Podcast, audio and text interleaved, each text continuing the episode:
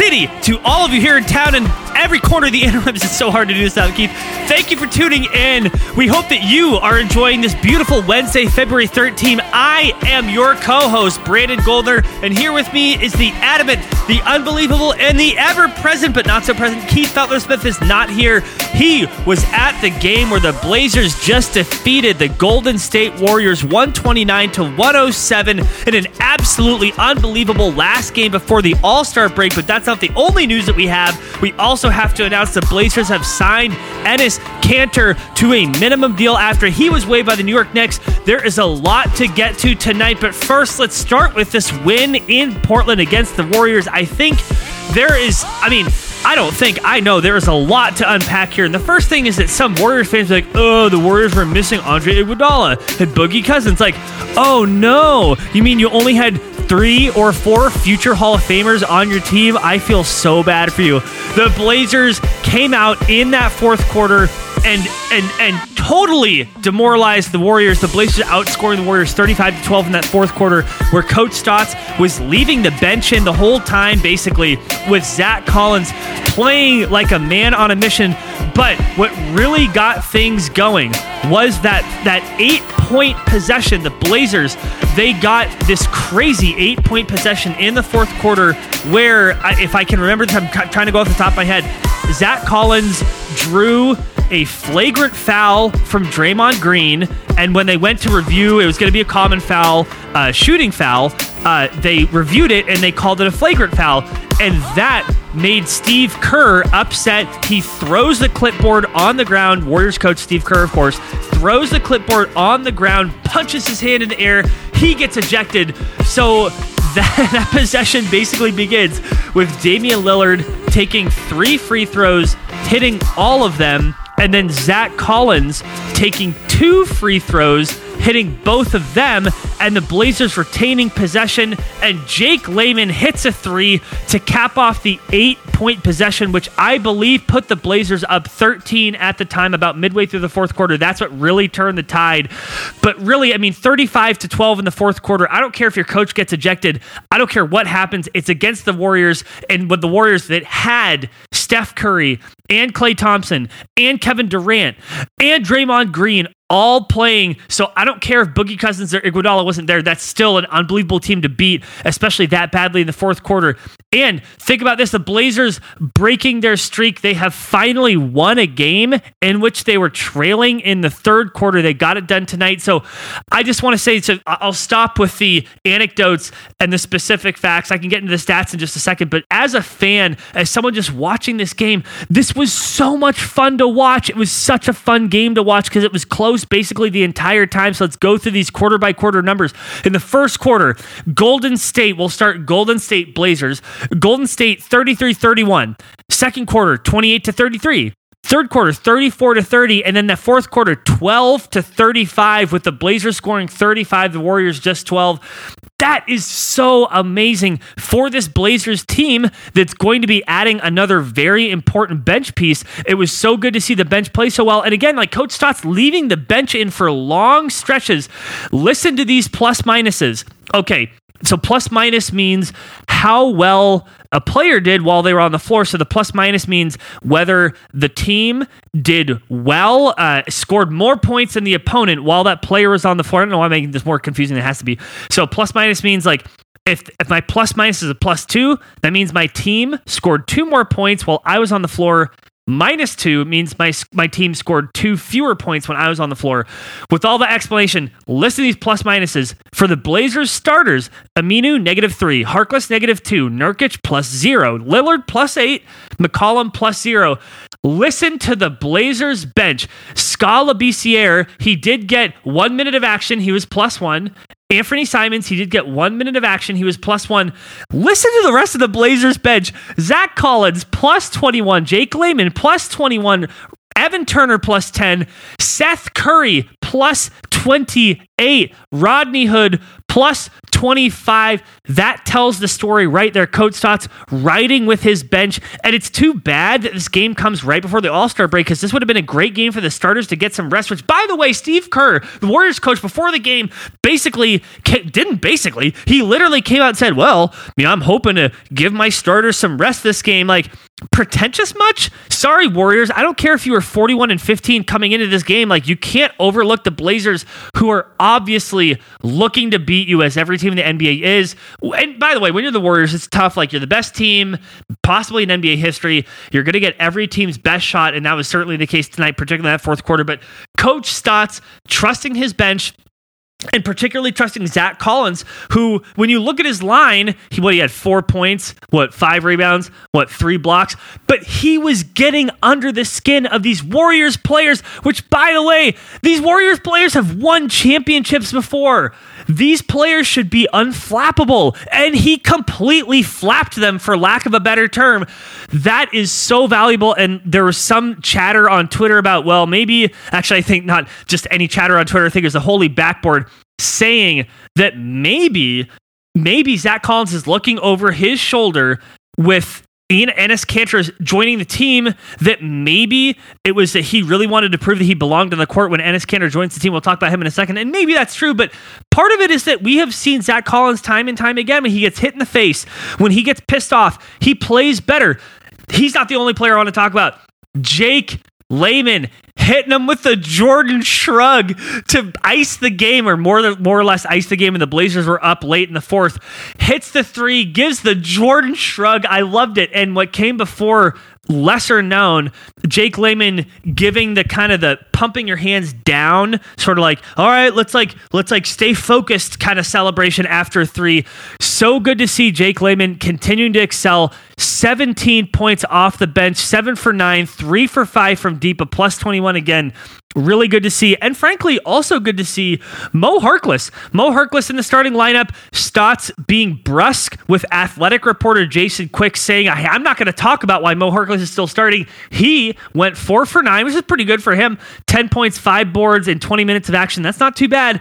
But again, the bench was the story here.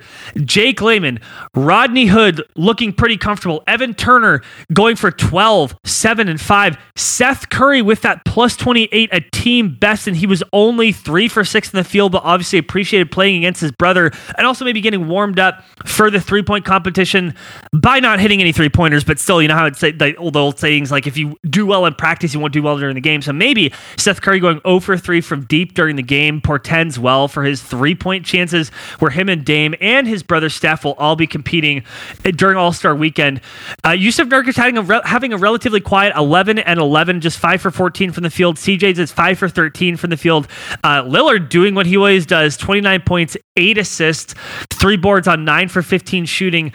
But again, it was that crazy eight point swing in the fourth quarter that just made everything so much fun to watch because it was one of those games where it's like, the whole time it was competitive it was close it was it was a it was a sl- not not a slow game but it was kind of it felt like it felt like a grind. It felt like that that both teams were going shot for shot and the blazers looked very much in their comfort zone against the warriors maybe maybe knowing that the all-star break was coming up and they could give it their all. It was so fun to watch this game again the blazers pulling it out 129 to 107 the blazers now sitting at 34 and 23 in the Western Conference. They are still firmly in fourth place. Well, not so firmly, only a game ahead of fifth, but they find themselves in fourth place. Again, 11 games over 500. The eighth seed at 32 and 27, the ninth seed at 30 and 27, the Clippers and Kings, respectively. Uh, the Lakers lurking there a game below 500 at 28 and 29. But the Blazers are firmly, at least, if not in the upper echelon of the West, firmly in the middle echelon. It's interesting when you look at the standings. The Warriors at the top, 41 and 16. The Nuggets are two games back. The Thunder are three and a half games back. Then the Blazers seven games back, Rockets eight games back, Jazz nine games back, Spurs nine games back, Clippers 10 games back, Kings 11 games back, Lakers 13 games back. You get the picture. There is this mushy middle in the West where the Blazers find themselves on top of that. So you can't really say they're in the upper echelon in the West, but still in fourth place with a three point uh, differential. That means they're outscoring their opponents by about three points a pop. that's enough on the game. Let's talk about Enes Kanter. Here with me on absolutely critically short notice, I got Brandon Robinson, the host of Scoop B Radio and a senior writer at B-Ball Society. Uh, Brandon, uh, someone with a great first name, thank you so much for joining me. I appreciate it. Hey, namesake, what's going on? Not much, man. I mean, I just saw the Blazers uh, take apart the Warriors in the fourth quarter. Uh, I mean, that was something to see, but we're not here to talk about that. Uh, we're here to talk a little bit about the Blazers signing Enes Kanter, uh, someone who was waived by the New York Knicks. Uh, you wrote a couple articles on this, so tell me just like first impressions. Enes Kanter joining the Portland Trailblazers, like like what what's your kind of first take on this when you heard the news come down? Uh, well, I can tell you that I actually am a fan of it because I think that um, usually the usual suspects get the mentions on who will go where. So you look at, you know, the Lakers, the Rockets, the Celtics, uh, etc. Uh, and you know, I was reporting earlier on Tuesday, uh, or rather Tuesday and Wednesday, uh, that uh, the leading candidates for Kanter were both the, the Brooklyn Nets, the Boston Celtics, uh, and the Houston Rockets. And I mean, the, the Portland Trailblazers, to me, have looked impressive. Um, everybody talks about the Warriors. Everybody talks about the Lakers. Uh, everybody talks about the Rockets. But the, the Blazers really legitimately uh, have a stud in, it, in his Kanter. Uh, in 44 games this season, he averaged uh, roughly 14 points and 10 rebounds per game. Uh, but the Knicks' recent, recent moves this season uh, have not been to his liking. And um, playing time, the Knicks not really winning. Um, the Knicks were aggressive, I can tell you, in looking to move Kanter prior to the NBA's trade deadline. But, you know, owing him $18.6 million uh, wasn't really attractive to a lot of teams. So, you know, bringing Kanter in legitimately um, helps him because, or helps the Blazers, uh, particularly, particularly in the offensive rebound uh, category. He's among the league leaders in offensive rebounds this season, and I, I believe will fortify uh, them as a contender uh, this season. I, I, like the move for the Blazers. Plus, he gets more playing time than those other teams that I mentioned. Yeah, for sure. And I think the playing time, like you said, there were a couple teams who were in the running for him too. I think the Lakers were also mentioned as someone who who wanted to get him on the team. And remember, like, here's something I'd actually forgotten. Uh, Neil Olshey, he offered Enes Kanter a $70 million contract not all that long ago. And like, so part of me wonders if this is like, you know, Neil Olshey, known as a GM who can do moves around the margins, sure. Up, yeah, picking up players for pennies on the dollar. Uh, so I mean, good to see them get somebody, you know, not for seventy million, but ostensibly for like the vet minimum. I think is how this is going to work. But but let me ask you this: for the Blazers, you know, they didn't make any big moves, right? They added Rodney Hood, a couple second round picks, and some players who weren't playing. They added Skal Labissiere uh, for Caleb Swanigan, and now they're adding Enes Kanter. The Blazers sitting at fourth. Uh, they just beat the Warriors, who were shorthanded. So to be fair, coming into the All Star break, but the sum of these moves to you with with Enes Kanter, with Rodney Hood, and Skal's probably not going to play. Does this make the Blazers a more dangerous playoff team Let's not talk about regular season, but does Enes Kanter is he like a playoff team type type of player? Is he going to help them in the playoffs? I think so. I mean, he has experience in the playoffs playing for the Oklahoma City Thunder, um, and even you know not playoff experience, but he knows how to go toe to toe with with superstars. You saw him go uh, get verbal with LeBron James in the regular season last year. He, he's an aggressive that you, you want in the team, and you know the thing that really impresses me about Kanter is he's a center at by position, but he's a hybrid center. Uh, he's a guy that runs the floor well, and uh, 65% of his field goals are inside the key. Uh, and like I said earlier, he, he's he's an offensive rebound juggernaut. Uh, he's among the league leaders, averaging nearly four offensive rebounds per game. Um, I like him. I like what he brings to the table. Um, and over the last three seasons, I believe he's averaged 14.2 points, a little bit over nine rebounds, uh, and, shoots 56% from the field in, in 24 minutes of play. Um, so I, I, like what he brings to the table. And I, I read some stat on ESPN uh, the other day.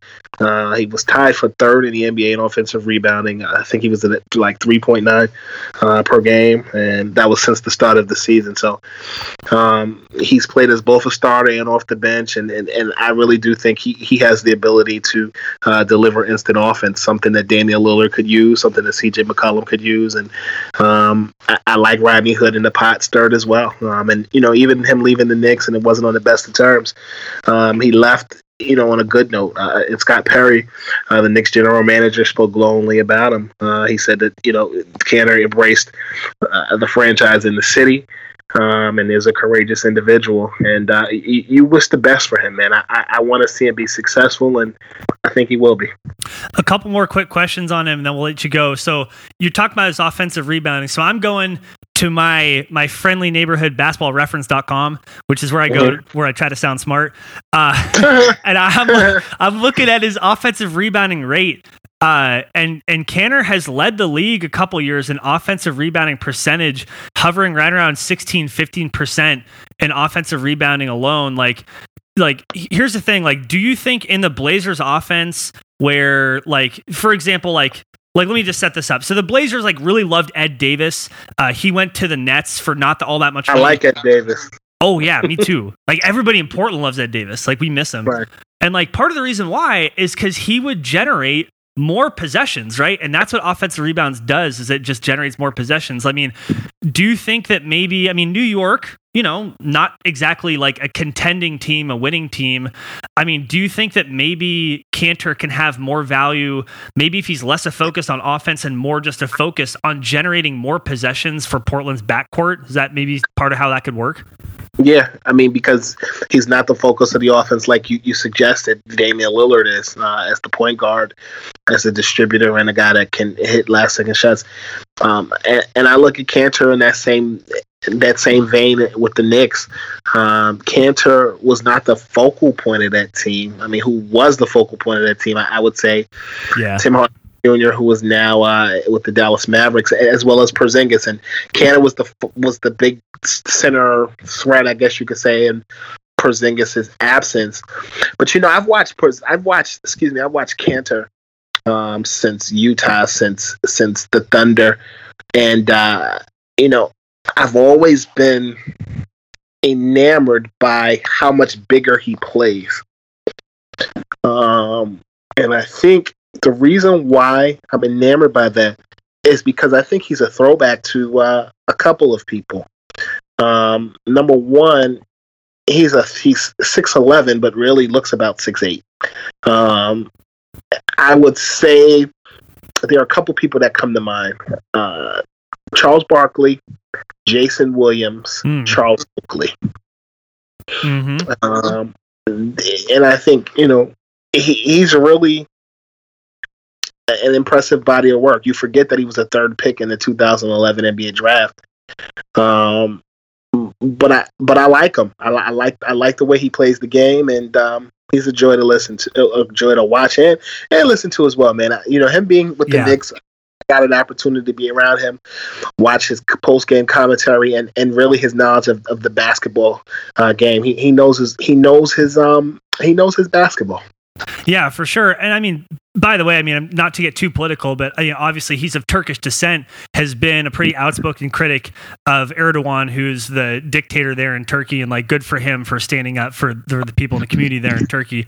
Uh, one last question or comment, rather, like, so Kanter, it's funny because like I feel like he's been around forever, and I look down, the dude's only 26 years old. Like, like you said, he was the third pick in the draft back in 2011, but he's only 26, and the Blazers have to think about like whether or not they can re-sign him after this season. Like, do you think that like the way that he plays, uh, do you think that he might have like uh, like a short prime or a long prime? Like, and to be completely honest with you, like I don't have like a good sense of the way in which he plays. I haven't followed him a ton. Like you're a national writer, like you understand that a little bit better than I do. Like, do you think at 26 that he has good years left in him? Is that something that you might look forward to with the signing like yeah, this? I do think that he he um has good years left. And just because I write nationally or I talk nationally doesn't mean that I don't have a perspective just like you. You you know basketball and, and, and, and we're all human beings. But what I'll say is this. I think that he's playing for his next contract, and I think he and Wayne Ellington have yeah. that common. You know, when you look at the when you look at Enes Kanter and, and what he was able to do um, during the season for the Knicks, and then to have suitors like you know the, the Celtics, to have suitors in uh, Houston and, and, and potentially LA and the Brooklyn Nets, um, that says something to your skill set. It says something to your talent, and I'll add. Um, had he gone to like a Lakers team or, or or even the Rockets, where I think he'd be competing for a position, um, it'd be crowded. I look at Wayne Ellington the same way. It'd be easier. He's an, he went to Episcopal High School and um and, and right outside of uh, West Philly, and it'd be easy for him to play for the Sixers. But the Sixers are kind of crowded. The Lakers are kind of crowded. And so you're trying to get that bag, as as as as uh, DJ Khaled would say. So I, I, feel like you know if you're trying to get that bag, you can't be doing what everybody else is doing. And I think Portland is such a um a place that's low key. It has Nike, but you're going to have minutes.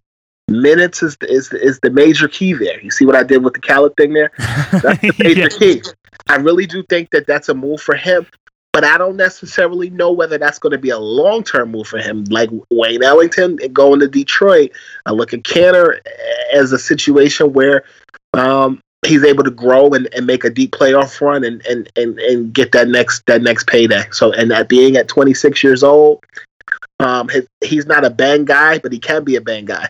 Um, he's a finesse guy, but he can get you rebounds. If you can get 10 to 15 rebounds a game, you're gonna have some longevity in the NBA. Yeah, for sure. And like my last thing on this, like Coach Stotts, he's been known to squeeze lemonades out of lemons. Like he's gotten production out of like people like Robin Lopez and Al-Farouq Aminu and Mo Harkless and like people who like maybe didn't do as well in other places and have just thrived in Portland. So I, for one, am pretty excited. Uh, it's a low risk, uh, you know, high potential signing here, and I'm stoked about it. Uh, Brandon, I won't take more, more of your time. I appreciate it. Host of Scoop B Radio, writer of B-Ball Society. If people wanted to hook up with you on social media, uh, interact with you, like how would they do that? Uh, follow me on Twitter at Scoop B. That's S C O O P letter B. Instagram Scoop underscore B. Um, Snapchat Snapchat excuse me Scoop underscore B. And make sure you subscribe to Scoop B Radio uh, podcast. is available on Spotify, Apple Podcasts, Google Play, TuneIn App, Stitcher, Apple. Visit ScoopBRadio.com. 3.5 million streams last year.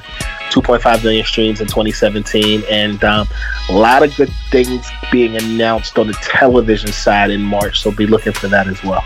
Hell yeah. Brandon Robinson, appreciate it. Thanks, man. My brother, thank you. Thank you again to Brandon Robinson of Scoop B Radio and B-Ball Society. It's always good to have him on. Two-time guest at Trailcasters. Good to get that national perspective. Sorry that we couldn't have Keith here. He did get stuck in that Portland area traffic. That traffic monster is bumping. But with that, we're going to leave you with this quick episode. The Blazers absolutely destroying the Warriors. 129 to 107. The Blazers signing Enes Kanter. All Star break coming up. Damian Lillard going to be in the All Star game. You got Damian Lillard and Seth Curry both in the three point competition. We are looking forward to that. So tune in next time for your Trailcasters episode. We're trying to get at you twice a week. And if you want to hit us up, you always can. That's going to be at Trailcasters on Twitter, Facebook, or Instagram. Emails are always going to work. Trailcasters at gmail.com. We also have a website, simply trailcasters.com. But the most most important thing, and I usually lament the fact that I don't have a co host to say this, but we're going to want your five star reviews, whether they are on iTunes, Stitcher, Spotify, Google Play. That doesn't matter. What matters are those reviews because truly more reviews means that more people see the show, more people means more fun. And as always, the intro, outro, and interlude beats are brought to you by Odar. You can check out his work at soundcloud.com slash Odar Beats. And with that, Thank you for listening. That is our show. I can't do the entire outro like Keith can because he is so much better than me. But on this dark and stormy and somewhat ominous Wednesday evening, it's now 11 o'clock, February 13. We thank you again for joining the Trailcasters. Tune in next time for me, Brandon Goldner, and for Keith. You can hit us up on Twitter at GoldnerPDX and at Rip City Keith. We appreciate all of you so much. You have no idea how much your listenership means to us. It really does mean a ton. Thank you so much. And until next time, go Blazers and hashtag Rip City.